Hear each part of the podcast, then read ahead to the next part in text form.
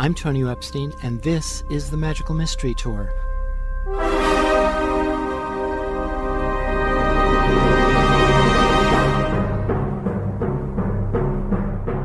Join us as we dive into the heart of things, exploring new ideas and new ways of seeing and being in this wondrous, crazy world we share together.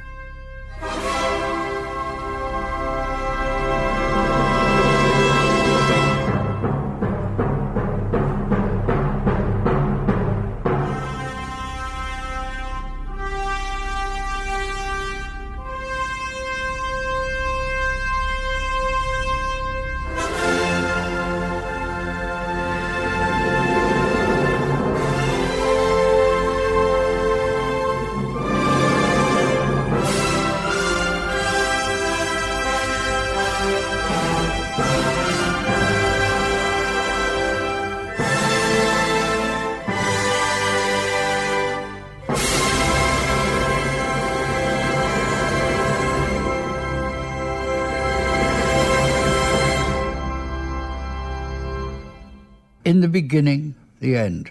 It's a story, but that's why I'm here to tell you stories. So, where to start?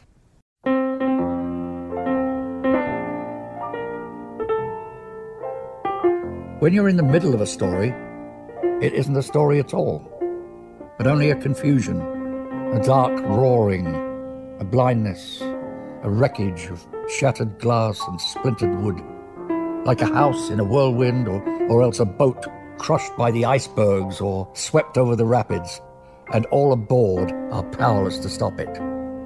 It's only afterwards that it becomes anything like a story at all, when you're telling it to yourself or to someone else. This is a journey into sound. Brought to you in living color on WTDI.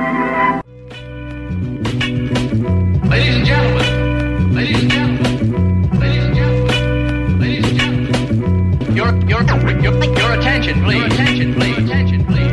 And now the moment we've been waiting for is here.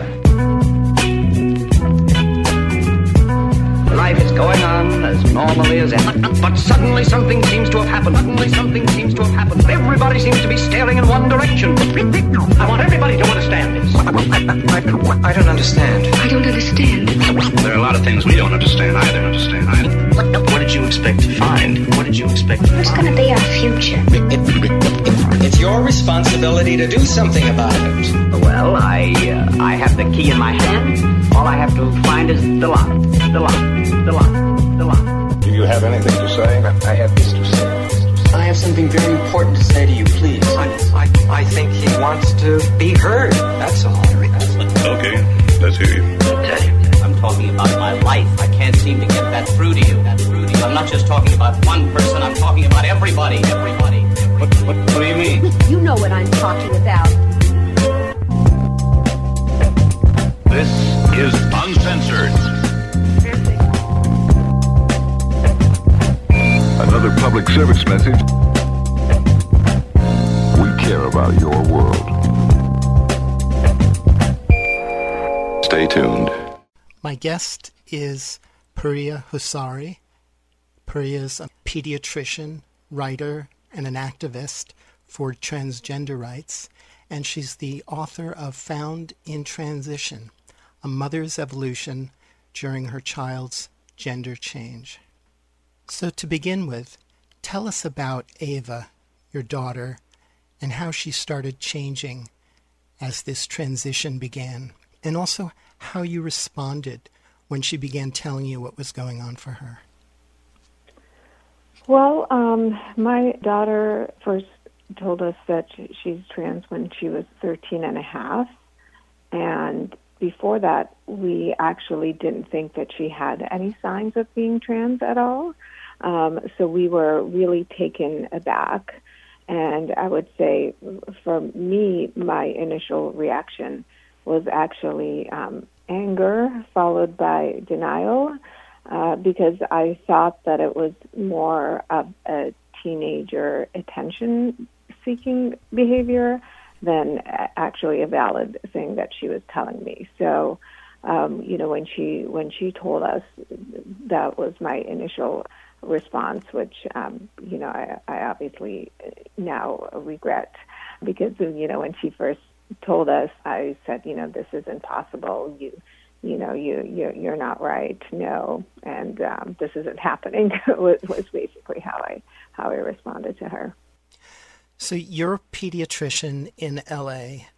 What mm-hmm. what did you know about gender transitions, and had you encountered anything like this in your practice?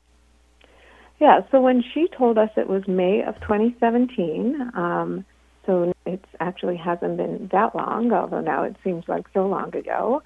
Um, and at the point that she told us, I had been in practice for 15 years.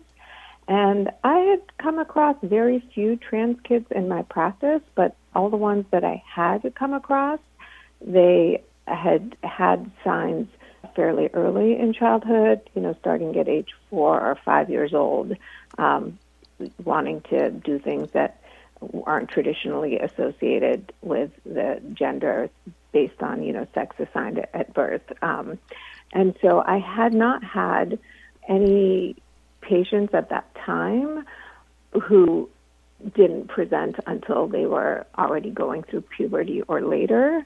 And so, and really at that time, my exposure was mostly through media, uh, which, you know, also at that time was presenting mostly stories of people who sort of quote unquote always knew starting you know from a very young age. Uh, i can tell you that at in may of 2017 i'd had zero training as a pediatrician regarding anything related to gender and you know i went to medical school at the university of pittsburgh from 1995 to 1999 and then residency at Cleveland Clinic Foundation from 1999 to 2002, and not once did I hear the word gender. Um, I only heard the word sex, and really the only thing we were taught that I remember is that by the time you're three years old, you should be able to, you know, you know if you're a boy or a girl, and be able to tell if you're a, a boy or a girl, uh, but no mention of gender. And then, you know, my training finished in 2002, but I was in practice for 15 years. And in my 15 years of practice, you know, you're required to do yearly um, continuing medical education credits. And in none of my required continuing medical education training was there anything about gender either. So, really, once my daughter came out in 2017, I had to sort of start reading about gender and teaching myself everything. So, what did she start telling you about what was going on for her at the beginning? Um, so, you know, for her, really, it felt like it all came out of the blue. Uh, when she was 12 years old, uh, she told us that she thought that she might be bisexual, and that, you know, didn't surprise us you know, we thought, okay, you know, you might be you might be bisexual or gay, you know, that's fine, and we were supportive of that. Uh, but you know, we really didn't think that there might be any underlying gender issue. Um, and then when she was 13 and a half, it was it was really that um, you know she ended up telling a teacher in school, and then we you know sat down and had a conversation with her where she kind of um, she's very intelligent, so she had done all this you know research and and kind of sat down and gave us a dissertation on what being transgender is and why she thought she was trans. And she basically said that somewhere around you know 12 and a half to 13 and, and her body started going through puberty fairly early particularly for somebody who's born with you know testicles and penis um you, you know that kids born with uh, testicles and penis tend to start puberty later than kids born with, with uterus and vagina and ovaries. Um, so uh, she had started going through puberty fairly early, I think by 10 or 11, which is definitely on the earlier side. And so by around, you know, 12 and a half, 13, as her body was changing more, um, she just started to feel uncomfortable in her body and like something wasn't right and kind of started really researching. Um, I think she said she Googled, you know, not feeling right in your body, and and then started reading all about being trans and seeing YouTube videos on being trans, and sort of spent about six months really thinking about it and reading everything about it and everything she read, she felt like she was experiencing. And she does say that, you know, before 12 and a half, 13, um, she never thought that she, you know, maybe trans. Um, it was really once her body started going through puberty and changing when suddenly something didn't feel right to her. So she self diagnosed herself essentially. Mm-hmm. And doctors tend to hate that, don't they? yes, they do. I, I, I was actually very angry when she told me that she had pretty much self diagnosed herself based on six months of internet research. That was part of my anger reaction to her, which was not appropriate, but it is what it was. So you were okay with, with her possibly being gay or bisexual. Um, yes. Your parents are from Iran, and mm-hmm. talk about your experience growing up in this country, wanting to fit in, and also about your experience in fifth grade and how all of that has affected the way you reacted to Ava's coming out. Yeah, you know, so I um, grew up in Iran, and my parents moved back here in 1983, which was shortly after the Iran Iraq war had started, and also shortly after the Iran hostage crisis. And I was 10 years old when we moved back to the U.S. And I started fifth grade in Madison, Wisconsin. And in fifth grade, I, I was bullied pretty much every day while I was at school. Um, and that year of being bullied in fifth grade really ended up affecting me, I think, for my whole whole life in some way. Um, and you know, it was something that caused sort of a lasting insecurity um, and you know, and a lasting concern about you know, sort of fitting in and and not being an outsider. And so we were in Madison for one year, and then we moved to Pittsburgh. And when we moved to Pittsburgh, I was again one of the only brown kids in a very white neighborhood. And, you know, in Pittsburgh, people were a lot nicer to me. I don't remember specific outright bullying incidents the way I really experienced it every day in Madison. But that year in Madison had really kind of shattered my confidence so much that I just didn't really ever feel comfortable fully assimilating once we moved back into Pittsburgh. And I sort of spent most of my middle school and high school years very lonely um, and decided that, okay, I was going to just get through middle school and high school and go off to college. And, you know, and when I was growing up, we would visit. Um, my mom's best friend who lived in New York City, and we would visit an aunt who lived in Los Angeles, and I'd see, you know, come to these cities and be like lost in, in diversity. Um, and so while we were living in Pittsburgh, I decided, okay, you know, this is just sort of temporary. Um, I'm going to, you know, graduate from high school. I'm, I'm going to end up moving, and ultimately, I'm going to end up living in Los Angeles or you know somewhere where my future children will fit in and and blend in. And I sort of had this very clear vision of what I wanted my future to be and what I wanted my you know children's future to be and and it was basically that my kids would live somewhere way more diverse um, and not experience the loneliness that I had experienced throughout middle school and and high school. Um, now, I have to say, Pittsburgh today is a lot different than uh, Pittsburgh in the 80s and, and 90s, but, you know, that was my experience back then.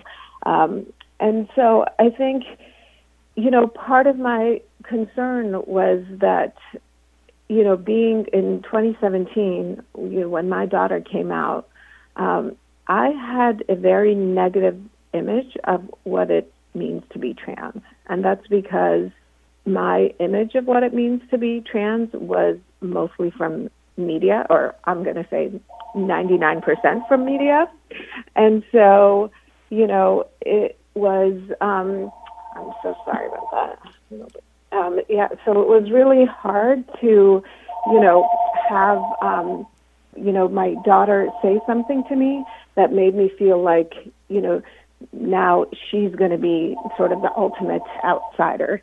Um, and, you know, I think my image of sort of what, you know, what gay was, was not, was not a negative image because, you know, I, I'm in Los Angeles. I, I have a lot of gay friends, you know, and I, I did at that time. And, um, you know, obviously we're all a lot more exposed to, you know, homosexuality and, you know, bisexuality and, you know, people who are gay, you know, being out for a lot more years now and, you know, um, with much more, you know, positive images, you know, around us. But the image of trans in 2017 was really very. And I think really that's just starting to change probably in the last year or two, but three years ago it was still very negative. So, you know, I think when you were bullied yourself and you you know, were this outsider, um, and then your child comes out and tells you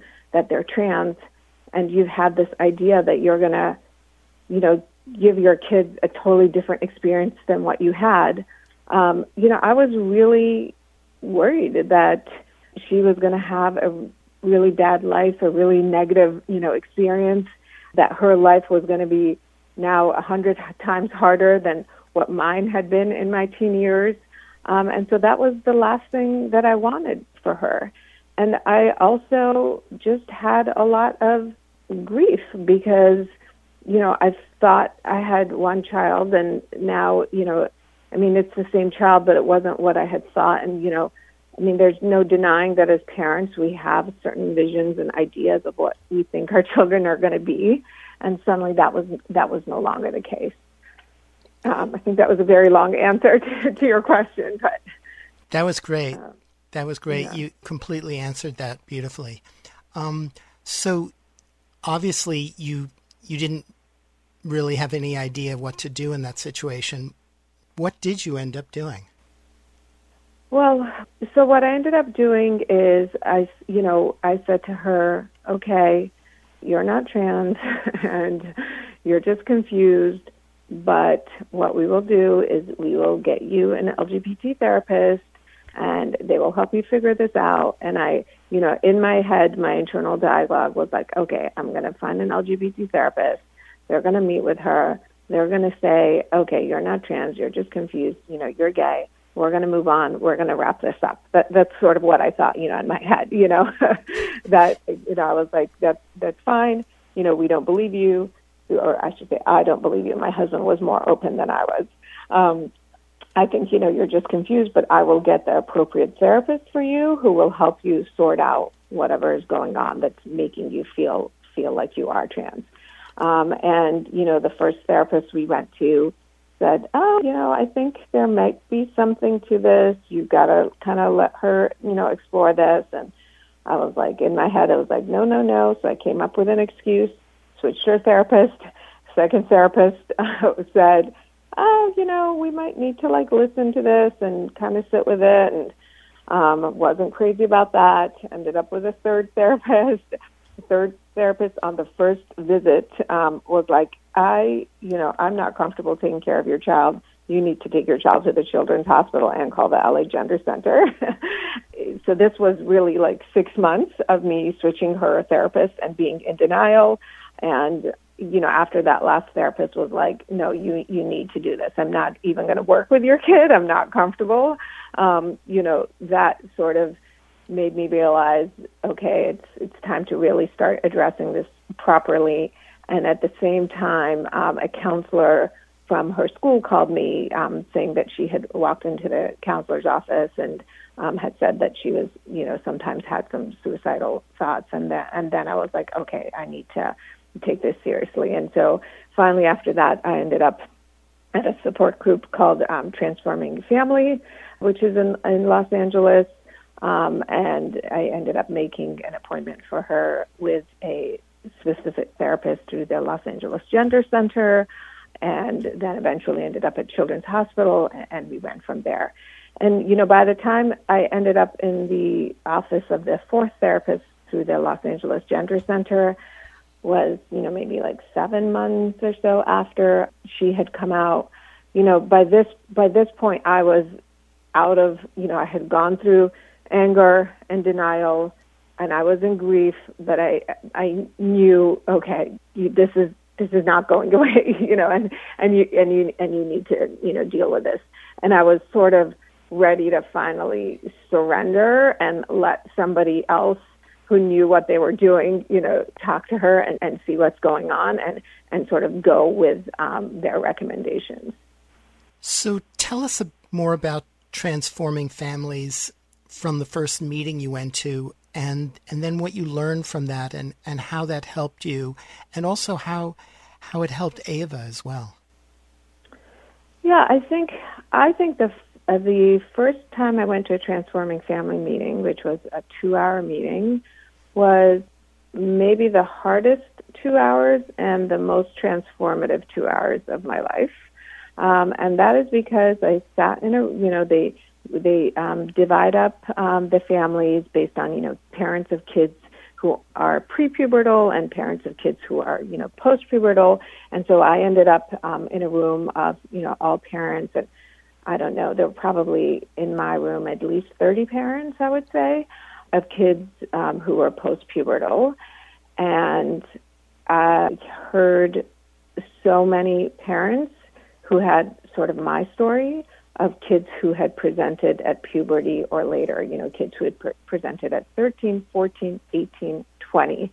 And the parents had been completely blindsided like I had been.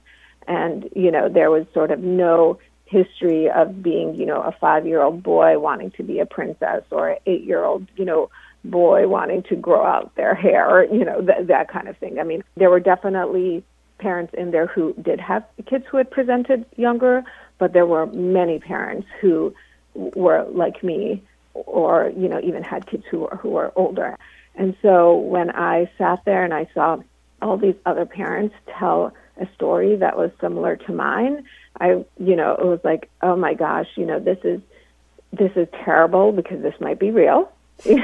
And yet i need to take this seriously and you you know and and I'm not alone and I'm not a terrible mother because you know I also was having all these identity crises for myself during this time. Like I'm such a terrible mother. I'm such a terrible pediatrician. How is this like possible?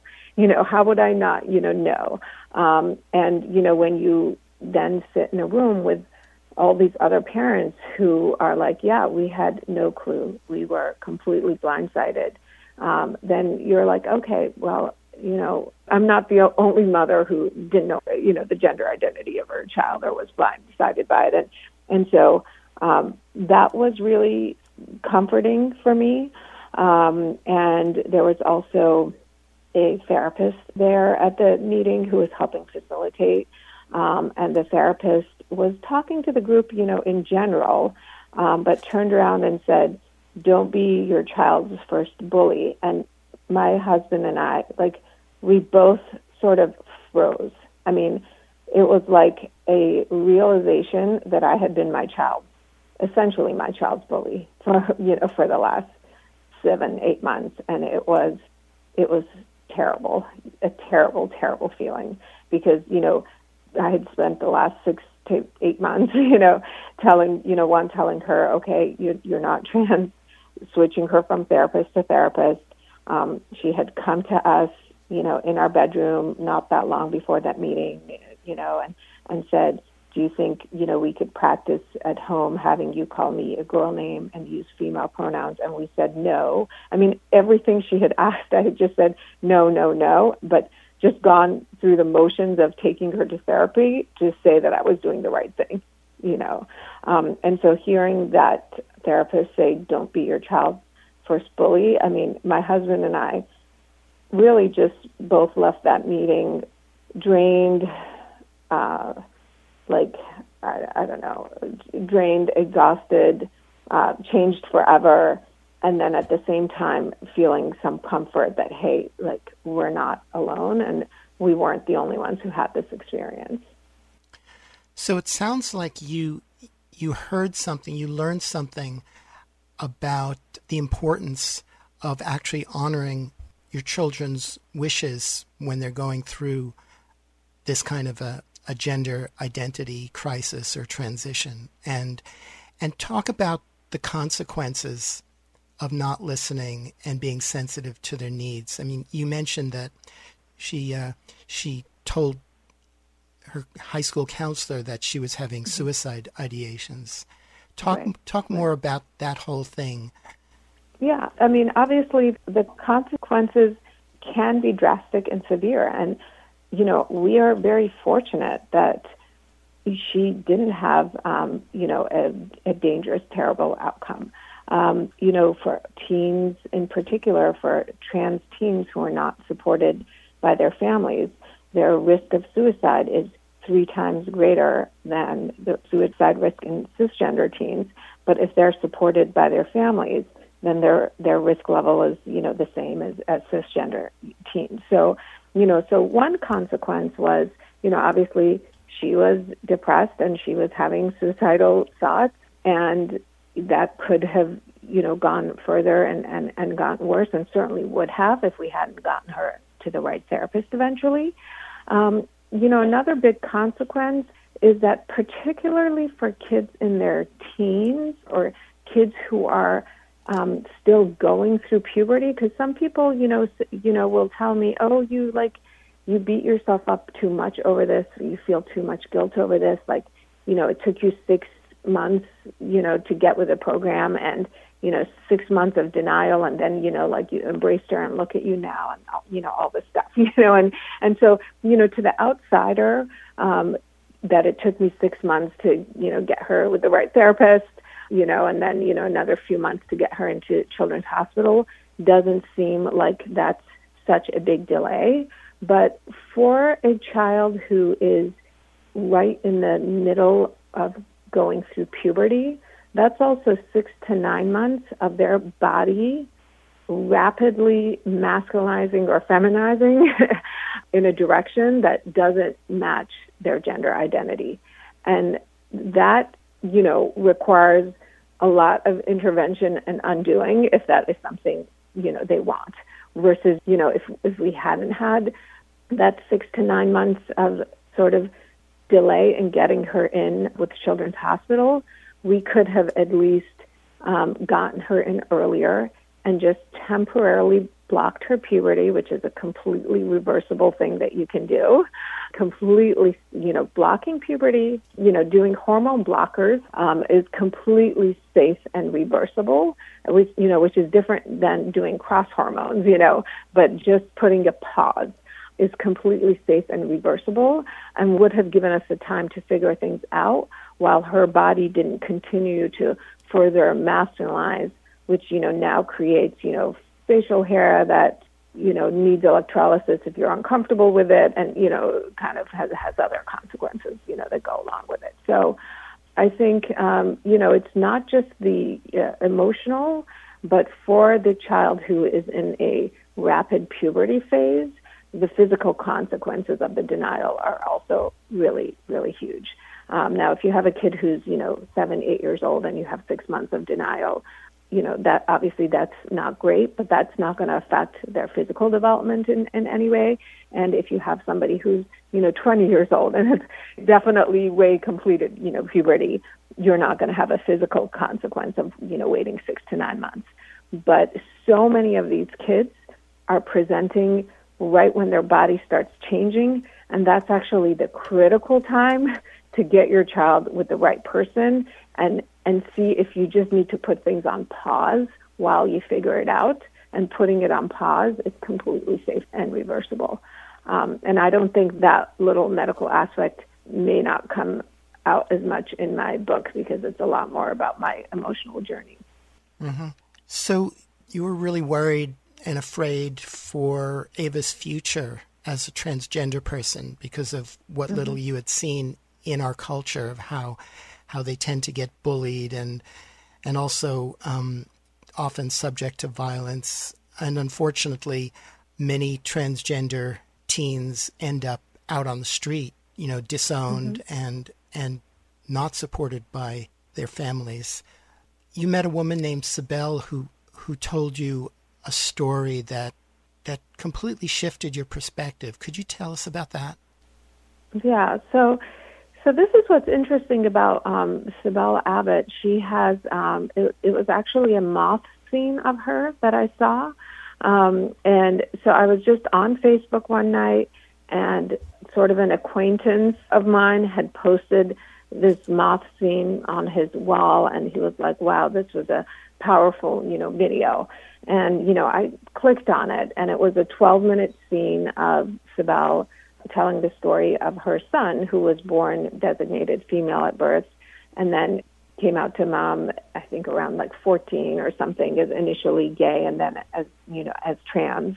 Um, and I watched this video, and the way she told the story, it was just reverse sexes and genders, but it was it was it was as if I could have been her, and I saw her go through these emotions of sort of bewilderment and denial and not knowing what to do and then grief and acceptance and you know advocacy and, and coming out and telling this story in such a beautiful way. And i just i just said you know she's me. She's telling my story.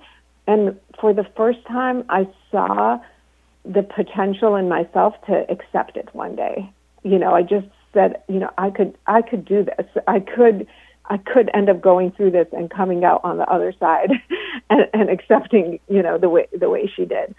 And so it's, you never know what people are watching. You know, obviously that person who posted that knew nothing about what was going on, in, you know, in my home or anything. They just watched the video and were moved by it. And so, you know, I ended up sending the video to everyone I knew um, who knew what was happening, you know, which was my parents and my sister and a few good friends. And I said, "This is what I'm feeling. This is me. This is, this is what's going on." Um, and so I actually went through, I think, Facebook and somehow found Sibel and sent her a message through Facebook Messenger. And you know, I had no idea whether she was going to, you know, see it or read it or not. And I said to her you know, I just need to let you know that I'm going through this and I watched your video and watching your video is the first time I feel like maybe I could, you know, do this and come out on the other side and I'm sending it to everyone I know and I just want to thank you, you know, for putting it out there and if by any chance you get this and you know, you're willing to, you know, talk to me, that would be great and if not, just thank you. And I had no idea if she would see it. And this was at least probably five years after she had put this video out. So it wasn't, you know, something recent for her. And within a day, she replied back to me and said, I'd be happy to talk to you. And we arranged, and, you know, a few minutes later, she called me and, and she spent 45 minutes on the phone with me. And I was just so moved that this, you know, woman who doesn't know who I am, and I just reach out to her through Facebook, um, would take the time to talked to me for 45 minutes and she, you know, in the phone call, she referred to Ava as my daughter, and I, you know, I was still calling her my son and using her birth name, um, but she did it in a really sort of gentle way that felt comfortable to me and what I was ready for. Um, and she gave me the greatest piece of advice I've ever received, which I've you know, I put in the book and I credit her, you know, for with it and I have written an article in New York Times and talked about it and I credit her and I you know linked her because I don't want, you know, um and and her advice to me was that every time she was having a hard time making a decision um and she didn't know what to do, she would ask herself, was she making a decision based on fear or was she making a decision based on love? And so, you know, and she said, so whatever the question is, you know, think what's the fear answer and what's the love answer and choose the love answer. And I mean, that's really applicable in so many scenarios and to, you know, for all parents and not just parents of trans kids. And so I find myself repeatedly using that advice. So, how did your family respond to what Ava was going through? Well, I think you know, I was very um, scared to tell my parents, particularly my mom. And my mom actually responded really very positively. I mean, I think, you know, when I told her uh, the first time over the phone, uh, she immediately said, um, It's okay. Everything's going to be, you know, fine. We're going to figure this out. Um, and I sort of repeated, you know, to my mom what was going on. I wanted to make sure that she understood what I was saying and that I was, you know, and I, and I was like, you know, mom, you know, he, you know, at that time, he says, you know, he's a girl. He says he wants to wear makeup and start taking hormones. You know, I wanted to make sure she understood exactly, you know, what was happening. And she was like, okay, like, we're going to figure this out. Don't worry. Like, don't stress, you know, and, and I, I, I'm sure that she also at that time thought, okay, this is just, um, you know, that she's confused and she's a teenager. And so, but her response was, we'll figure this out. Her, you know, her response wasn't, this is the worst thing that could have happened, you know, and what and how did this happen? And, you know, it was, it was just like a positive, loving, we're going to get through this. It's going to be okay, um, kind of thing.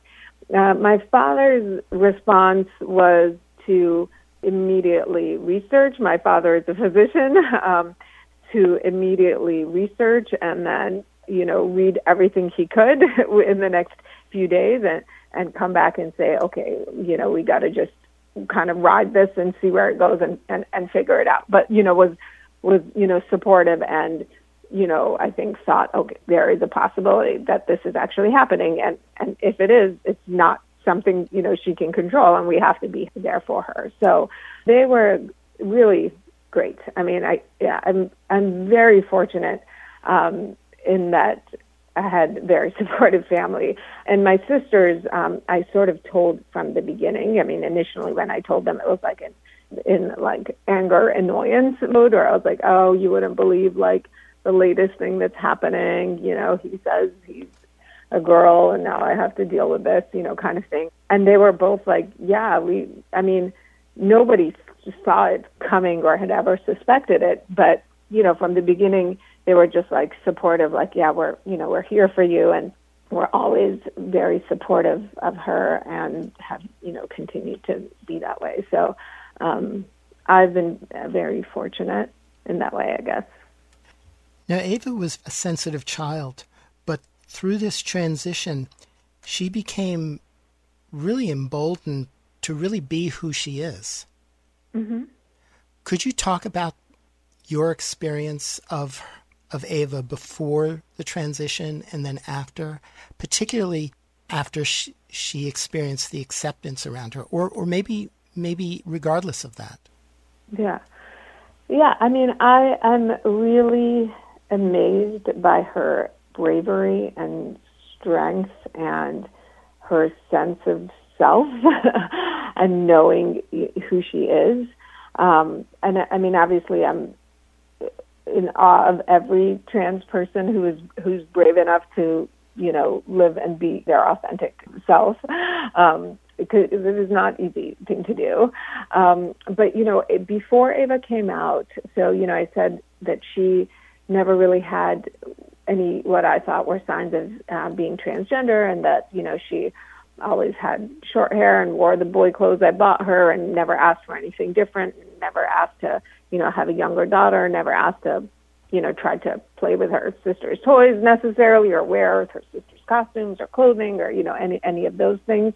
Um, but before she came out, um, she was really starting around kindergarten, um, often depressed for no reason. She was just like very sensitive, would get depressed. We couldn't figure out why because there was not really anything you know, wrong that we could you know come up with and had a difficult time making friends and didn't like to you know just like I'd take her to a birthday party and I'd have to like push her to go play with you know other kids um she didn't like really being like hugged or held um and you know it was just like she was just always sort of a little bit of a mystery, and we couldn't figure out, you know, what what you know why she's so sensitive, why she gets upset so easily, why you know I have to like beg her for hugs and and, and things like that.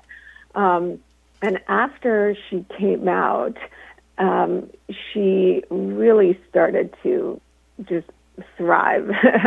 um, she started making friends and has more friends than she ever has had before. Um, she, you know, would for the first time was initiating, you know, calling friends and doing things with them. Um, her depression, I would say, like 90% vanished. Um, she became a lot more physical and affectionate. I mean, now she gives hugs all the time. She'll, you know, we'll sit and watch TV together and she'll sit right next to me and, you know, hold my hand and put her head on my shoulder, you know, for the entire time that we're watching the show. Or if we take a walk together, you know, she'll hold my hand. Or, I mean, the number of times she initiates affection is more than, you know, the other way around and affectionate, you know, with her friends. I mean, she's a completely different person. Um, so I just have to, think that there was some sense of probably discomfort in her body or something that she just wasn't aware of what it was. I mean, she, you, you know, sometimes when you haven't been exposed to something, you don't have the language for it. You know, you just don't know, you know, what it is. But, you know, her depression, her loneliness, her inability to make friends, her, um, you know, I'm not going to say inability. She had a few friends, but not, you know, the way other kids do. Um, that really all went away after she came out, basically to you know to everyone. There was a year where she was sort of in this um, in between phase of sort of being out at home um, and experimenting with wearing traditionally female clothing at school and growing her hair and things like that. You know, in her freshman year and then sophomore year of high school, she was officially out, and really she just has blossomed since. And she's had a very, very, you know, once she came out, I mean, once she told us, she was adamant and she was very, very sure. Like once she figured out this is what it was, she was very sure. And, and th- there was a point at which I kind of tried to, I guess I was like hoping she'd be non-binary.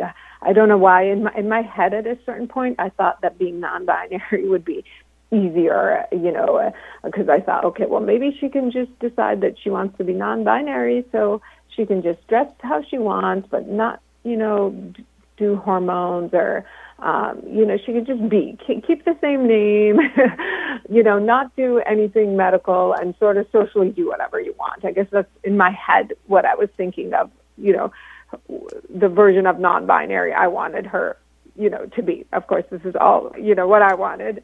Um, and so, you know, I would sometimes, you know, say, well, maybe you're just, you know, maybe you're just non-binary, or maybe you don't have to say you, like you're a girl. I mean, just, you know, be a boy and wear what you want, and you know, put on makeup, wear dresses, but like, just be who you are. You know, uh, you don't need to change your name. This is you, and you can dress how you want and do, you know, do what you want. And and you know, one day she, she was actually kind of sad, and I was like, "What? You know, why are you sad?" And she's like, "Well, you know, I've just been thinking about it, and like I'm not non-binary. You know, trying to be non-binary would be omitting the part of me that that you know I know I'm a girl, and then you know, omission of who I am is a is a lie."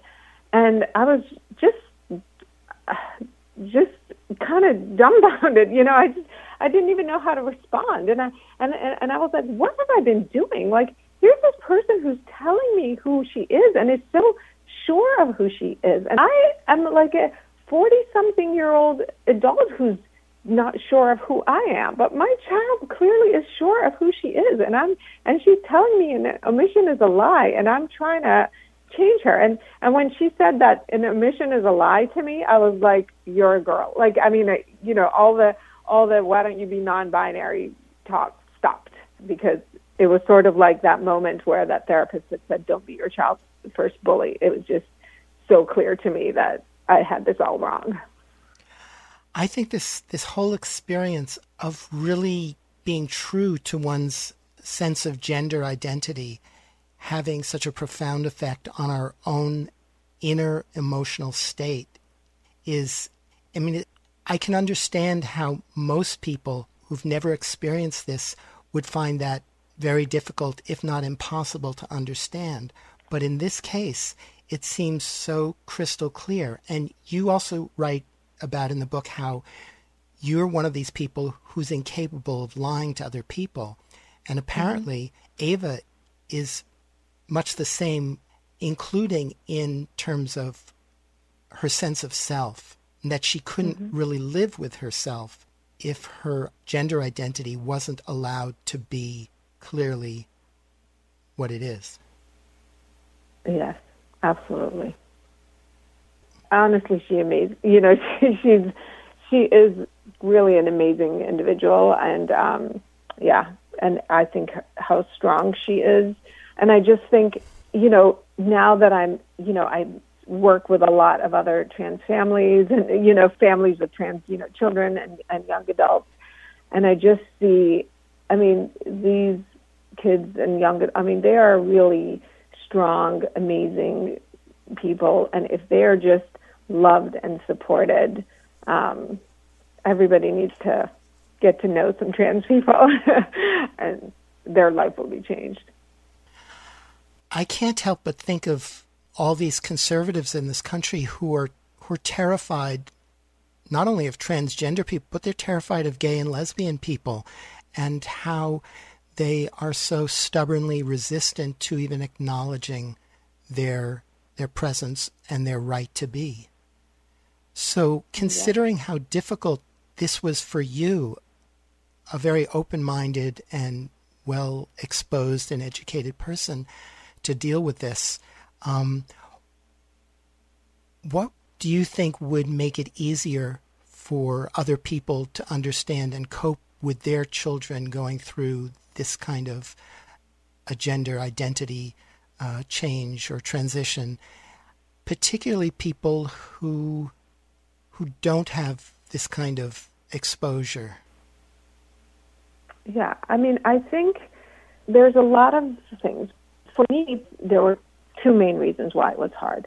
One was that everything I knew about trans came from media, and at that time, the media, you know, presentation of, of trans people was really bad, and and I do think that has changed a lot in the last couple of years. I just saw a little series on Hulu called First Day, which is like about a 12 year old middle schooler who's trans, and it's an incredibly beautiful done little show and super, super positive. And this is, you know, this just came out like last week. So the one is really changing how trans people are presented in the media, and a lot is happening with that in the last couple of years. And Laverne Cox did a documentary called Disclosure.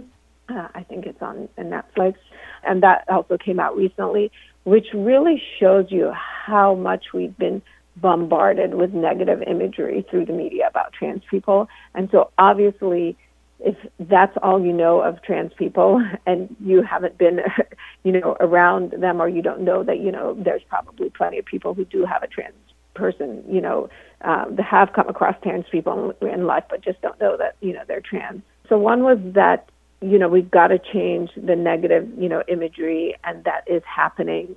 The issue is now let's say you have this show you know on hulu and it's a you know the 12 year old main character is a trans girl and played by a trans actress. Um, that doesn't mean that the person who doesn't want to watch this that you can you know make them watch it. You know that's part of the problem you know but um but hopefully you know people will or somebody will watch it and recommend it you know to somebody. And you know that helps. Or you know for example when Laurie Frankel wrote the book This Is How It Always Is, which is a fiction novel, and that was in it was in 2015 or 16 when she wrote that, and Reese Witherspoon picked that as her book club pick, and so you know a lot of people follow Reese Witherspoon's book club, and so then they read this fictional novel about a trans child, and that starts you know, changing a little bit, you know, even if just a little bit, you know, how they think about, you know, trans people. So part of why it was hard for me is that I only knew negative stories about trans people. And so I didn't want my daughter to be trans. Um, the other part for me that was hard was just that, I mean, when you think you have a child, you know, that this is the child you have, and then it feels like out of the blue, your child is telling you something and you can't wrap your head around it and you just don't see it and you you feel like you don't know your child and this is not what you pictured for your child and this is not what you thought. There is going to be you know grief associated with that. And it's okay for me to say that. You know i think you know part of why i wanted to write this book while it was really fresh and really raw is because I talk to a lot of parents of trans kids now. I'm very, you know, involved in the community and you know, we all just go through, you know, a grief period to one degree or another. And for some people it's extreme and for some people it's, you know, it's fairly minimal. Uh, but for most parents, when it, it's sort of out of the blue when the kid is older, um, the grief is greater. And so that's just sort of how, you know, it is. And so I wanted to, you know, write something that shows that you can be in this deep level of grief and you can come out, you know, the, the other side of it. And, you know, it was sort of what I felt like I needed to read when it was happening. Um, I needed to read that somebody was having these feelings that I was having, which were really not very nice feelings a lot of the time. um, and that you can have all of that and you can, you know, move on and, and, um, things will definitely get better and, you know, your heart and mind can expand in ways that that you didn't know are possible. Um, so, I mean, I guess back to your question, how to sort of reach people who are very afraid or, you know, kind of have their minds closed. Um, I think visibility, you know, increased visibility and exposure over time. Um, I mean, if we think about sort of when Ellen came out on the cover of Time saying, "Yep, I'm gay" in the 80s or I think it was or 90s. I'm not even really sure, you know. And it was just such a shocker. Um, and you know where we are now, and yeah, there's still a lot of people who are not for gay rights, but we definitely have made a lot of progress, you know, compared to when Ellen came out, and it was like the first person who came out you know, who was sort of a TV person, star personality, and it was like, you know, everybody's, you know, shocked. And now we have so many, you know, actors and actresses who are out. So, you know, the same thing, I'm sure, will happen, you know, for trans people, even though I mean, sexuality and, and gender are, are different things. But as more people are out and visible, and the representation is more positive, um, it will change. It may take five years or 10 years or, you know, 15 or, or, or 20, but it, it will change over time, I think, with just repeated positive exposure. You mentioned Laurie Frankel, and there was a quote in the book from her book or from the afterword to her book. Yeah. And I would love for you to read it. Yeah. So when I you know, when my daughter first came out, a couple of months later, my friend Katie sent me the book This Is How It Always Is by Laurie Frankel. And it's a fiction book about a family of like, and I think they have five kids, and the youngest child is trans. And although it's a fiction, Laurie Frankel herself does have a trans child. And I remember I read the book and I was sort of frustrated because it's a great book. Uh, you know, the, my frustration has nothing to do with the fact that it's not a great book and a great novel and very well written. But I was frustrated because the trans character, you know, was born male and at, you know, three, four wanted to wear dresses and, you know, be a princess for Halloween and not leave the house without a, you know, princess costume, you know, on and it was like okay but this is not my experience you know and i needed to read you know a story that was more in line with what I was experiencing. But in the afterword, you know, Laurie talked about why she decided to write this fiction novel and, you know, how, you know, people ask her about writing fiction about, you know, a trans kid when she has a trans kid and and so she had this quote in the afterword that I identified with so much. I'm talking with Paria Hassouri. She's a pediatrician and trans rights activist, and the author of Found in Transition A Mother's Evolution During Her Child's Gender Change. And this is the Magical Mystery Tour. And This is the quote. No matter the issue, parenting always involves this balance between what you know, what you guess, what you fear, and what you imagine. You're never certain, even maybe especially, about the big deals, the huge important ones with all the ramifications and repercussions. But alas, no one can make these decisions or deal with their consequences but you. And that quote was exactly where I was, trying to do this balancing act and, you know, guessing what was best and having all these fears and imagining all these terrible outcomes and not being sure. And, you know, it was just like everything I was experiencing. And then, and knowing that at the end of the day, I'm the one who has to deal with the consequences of these decisions I'm making, you know, for my child. And I don't feel ready to deal with these consequences or didn't feel ready then, you know. So, how has this journey with your daughter Ava affected your life and the way you see the world now? Uh, it's really affected my life tremendously. Um, one, I have a child who was always depressed and unhappy, and my husband's favorite saying is, You're only as happy as your least happy child.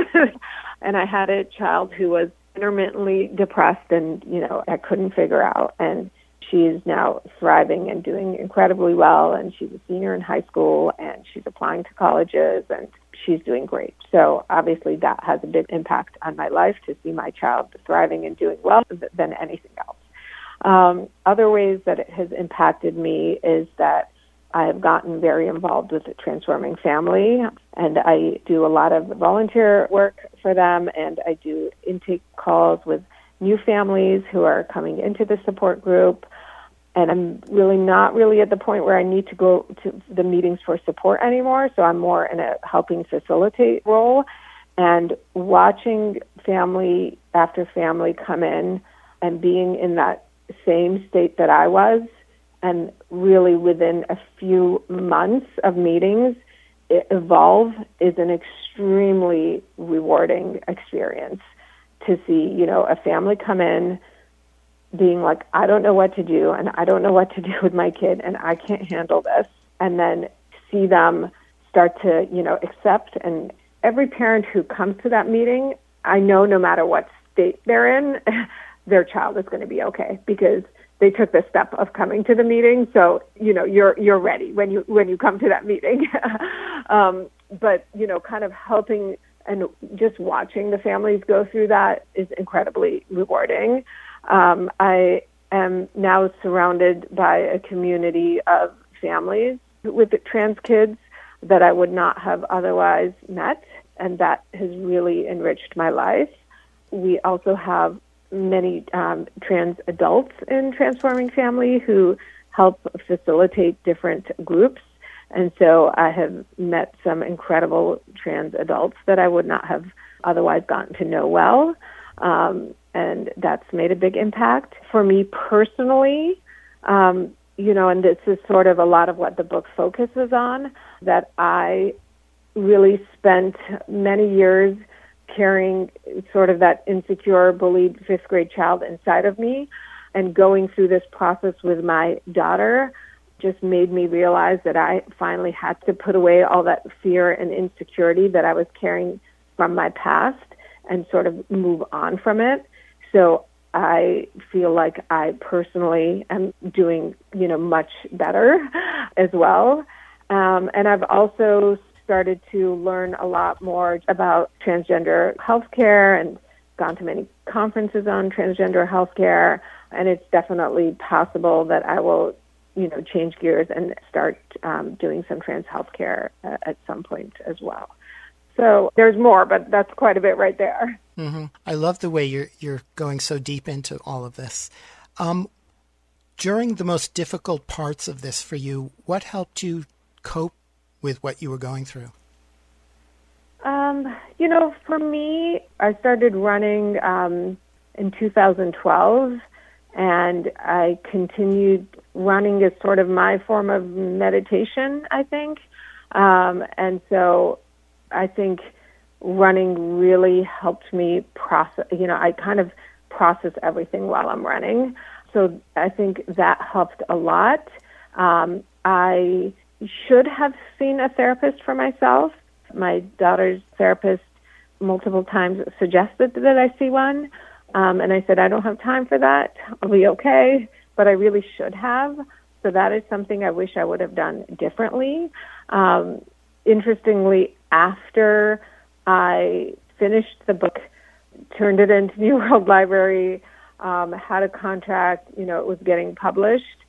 After all of that, I ended up in a therapist's office finally uh, because there were things that all the running in the world wasn't going to be appropriate therapy, you know, for it. But, you know, during this time, I think, you know, running was in- incredibly helpful. The support group was incredibly helpful. Um, my husband was really very steady and there for me during this time. He handled things much better than I did. And, you know, sometimes I meet families where one parent is supporting the child and the other parent isn't supporting the child or that you know parents you know don't live together and you know disagree about you know whether the teen should medically transition or not or you know just you know all kinds of different variations of that and so for me having him handle the whole thing much better and also um, just you know being there for me was really helpful um, I have you know my, my sisters and my parents, and you know, I had this small group of friends who, who sort of knew everything, um, and and that helped a lot. But I would say running is probably my number one form of meditation and, and, and therapy, and the one thing that helps me keep everything together when I feel overwhelmed. You have such a beautiful family, so close and supportive of each other. Ava's other siblings were also very supportive. Um, yeah. Talk about how they responded to what Ava was going through. Yeah, I mean, there's so many things now I think back about all the things that I worried about that I shouldn't have worried about or the things that I did, you know, wrong. but, you know, at a certain point, you know, when I was sort of in my denial anger phase, I was more worried about Ava's siblings and how this would affect them than I was worried about, you know, Ava. Ava was a freshman while Armand, my oldest, was a senior, and Ava was not out but starting to, you know, wear dresses at school and grow her hair. And I was more worried about, oh, what are Armand's friends going to think and say to him than I was about Ava at some points. I mean, I know that's all part of my anger denial, and that's just where I was, you know. But, you know, Armand was, you know, he would just be like, okay, you know, I mean, he was completely unfazed by his brother in school going to school, you know, in in dresses. You know, I think he initially didn't know what to make of it, but you know, very soon started, you know, realizing, okay, this is probably, you know, she's trans and and and this is, you know, what's going on, and then there'd be a lot of hushed conversations between my husband and I, and so, I mean, obviously, he, you know, he he figured it out and sort of didn't say anything because Ava wasn't ready to, you know, talk to him. And um, you know, at one point, you know, I asked him, "Do people ask you about Ava, you know, coming to school in dresses and stuff?" And you know, he's like, "Yeah, sometimes they're like, you know, what is your brother wearing? What's your brother doing?" And I'm just like, you know, what the f are you wearing? you know, uh, you, at least you know he's got some style, you know, and just kind of would shut down any remarks, couple of remarks that were made to him, and and was totally comfortable with it. And the day that we finally told Ava's siblings and sat down and had a family meeting and said that you know this is what's going on and you know that, that she's you know trans um he was like okay you know because he already you know knew and he was like is that it you know like it was just no big deal and they've always been really close and i was so worried that their relationship would change and really their relationship didn't change at all, and they're still super close. Um, and then my other daughter, who's three years younger than Ava, so she sort of, you know, in that family room conversation where we told her, um, she initially got excited. She was like, "Oh, I'm going to have a sister," and then, like 30 seconds later, you saw this wave go through her, which like where she kind of realized, "Oh, but maybe she's losing a brother," and and then she got tearful, and then she stood there and she was tearful and didn't know what to do, but then, you know, immediately ran up and hugged Ava and said, I love you. and you just saw these emotions going through her. But even though she was having this experience and didn't really know what to make of it, like within a minute of being told, like ran across the room and hugged Ava and said, I love you, I love you, you know, so like she knew that, you know, which I didn't do when I was told. I mean, she knew that even if she didn't know what was going on, the appropriate response is to hug her sibling and say it's okay. And, you know, had a few days of kind of being emotional and then it was fine and and that's been pretty much it you know and they are very comfortable with you know ava is very out and outspoken so it's not a secret that that she's trans like in terms of in the school district and you know sort of everybody knows. And they are both very comfortable and proud of their sister period you know so. This story is so beautiful but it's heartbreaking to think of so many other transgender kids who who don't have such a positive story. Yeah, um, it is, and you know that's why I think it's so important for more trans people to write and tell their stories and for their voices, you know, to be heard. Um, because I think the more, and why I think these support groups, like these family support groups, where you support the family so that they can support their child, are so important. Um, and so I just think we need more stories, more representation. You know, definitely lots of trans people are writing about their experiences and more and more need to. And I think more, you know, parents of trans people need to tell, you know, their experience. Partners of, you know, trans adults who come out need to tell their experience. I mean, we just need more stories and different presentations and narratives out there. Um, and I think we need to support families so that they can support their kids because that's what we know is going to make the difference. And and we need to normalize being trans because it is normal. And so if being trans is normalized, then you know a parent is not going to kick their trans teenager out of their home and into the foster care system. You say that being trans is normal, but there there are a lot of people who don't believe that it's normal. What what can you say to those people? Yeah, I think trans people have always been around. It's just that they've been, you know, in the closet for for a long time, and uh, and that is changing recently. But you know, there's science behind sex and gender being different things. There's science behind, you know, gender variance and what that is, gender fluidity, that gender is a spectrum. There's science that shows that gender is, you know, in your brain. So it is normal. You just need to read the right data and science and information and get your information from the right place.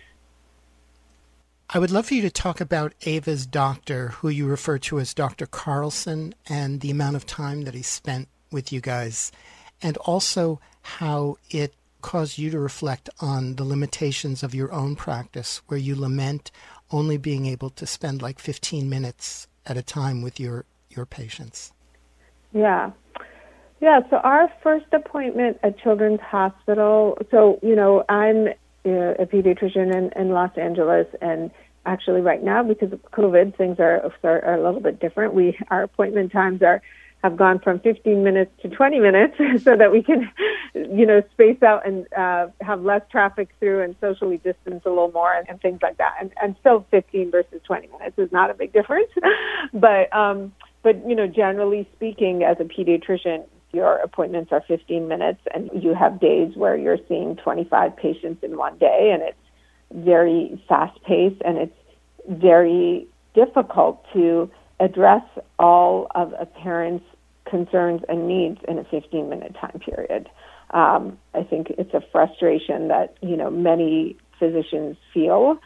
But at the same time, if you're a physician who takes insurance, and particularly if you're a physician who takes HMO insurance, which our office does, the reimbursements are so low that the only way to run your practice and pay your office overhead is patient volume, basically. So that's a whole, you know, we could get into a whole other conversation there. But um, our first appointment at Children's Hospital in Los Angeles Center for Trans Youth, was a two hour appointment. Um, so we met about maybe 45 minutes or so first with the, the social worker there who got our story and, you know, wanted to see how um, she could support us and, and, and what we needed. And then we met with the physician for an hour to an hour and 15 minutes.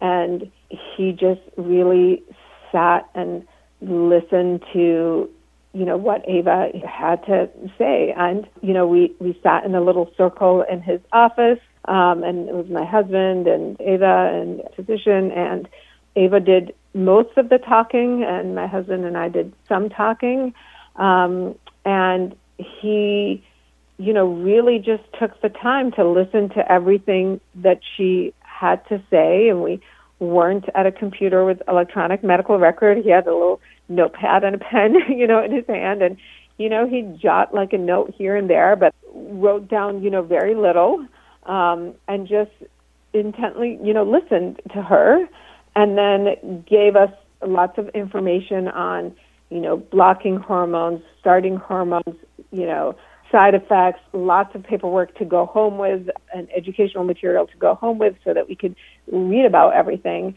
um, and then said, you know, so this the first visit we just sit and talk. Um, we don't do a physical, you know, we don't do a physical exam because I think that's a lot to do, you know, for a child, you know, who is not comfortable with their body to have me examine them on their first appointment. And it's also, you know, all this information that I've just, you know, conveyed to you. So, you know, I send you home with all this education materials. You guys think about it. And if you want to, you know, pursue this, you make a follow-up appointment and at the follow-up appointment you know we'll do the blood work and we'll do the physical exam and i just remember thinking gosh like this is why i went into pediatrics is like i want to sit down and talk to people i want to hear have time to like hear what they have to say and you know hear hear their concerns um, and then our follow up appointment, I think, was for that first follow up was about maybe 45 minutes. And then, you know, subsequent follow ups have been your short, like 15 minute appointments. But that first appointment was really great. And I just loved the way he talked to her, the way he saw her. And I was also very reassured in that, you know, appointment. I was thinking we're, we're going in? And, you know, she's going to say, this is you know just been going on for six months or nine months you know at that point. Um actually at that point it'd probably been almost almost a year by the time we were able to get that appointment with children's hospital you know from when she told us.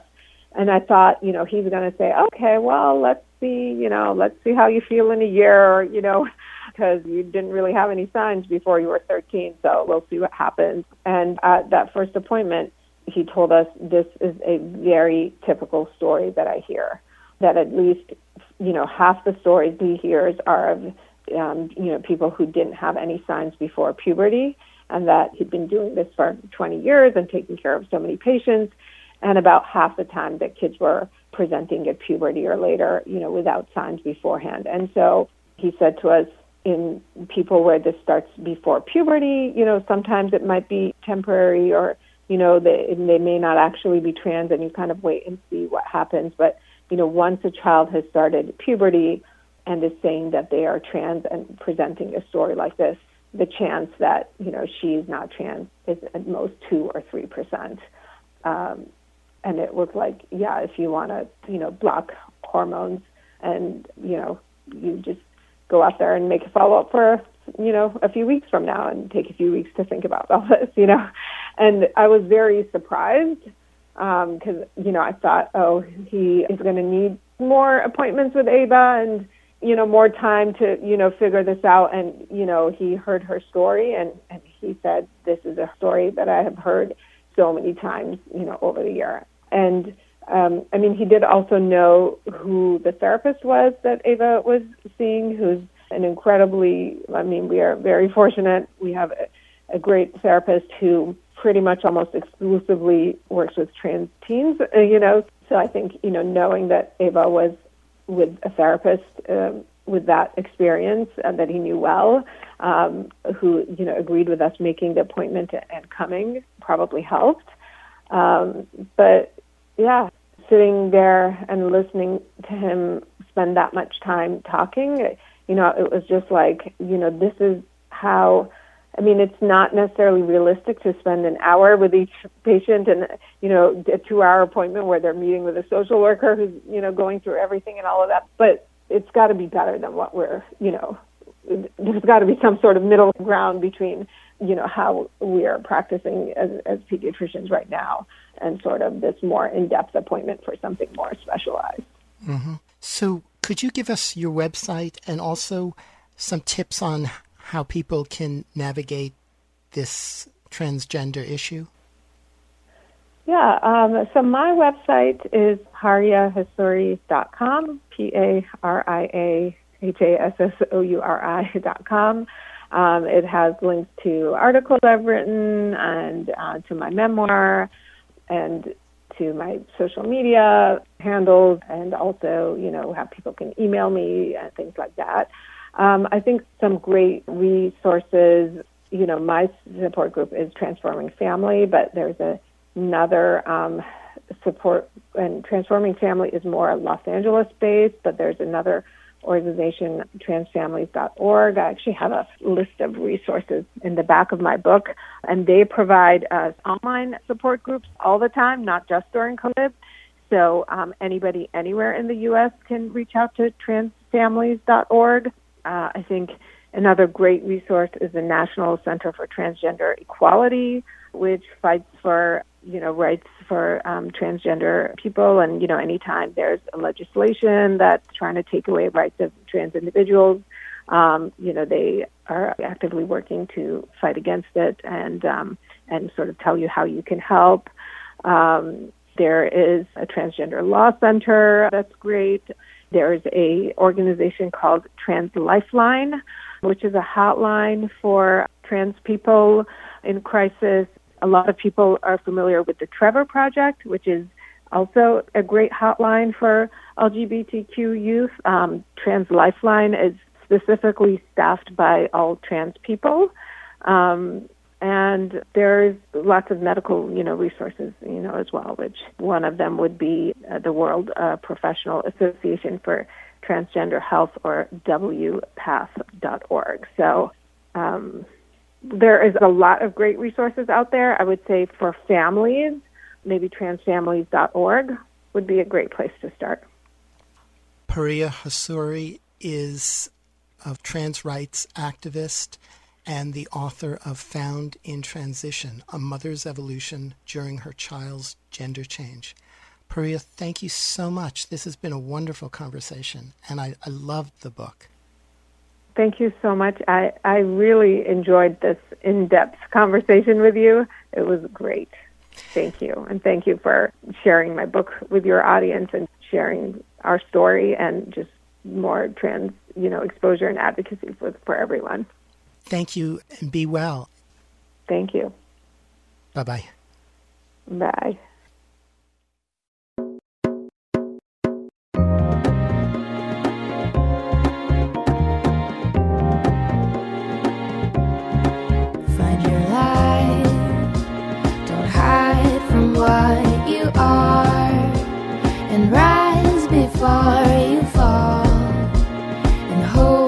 Something more. Live if you really want to. Live if you really want to. Live if you really want All my life, I've been looking for something amazing. It's almost like I've been stargazing. The sky is right above me. We for something bigger than this. Don't ever try to dismiss yourself, cause you don't have to.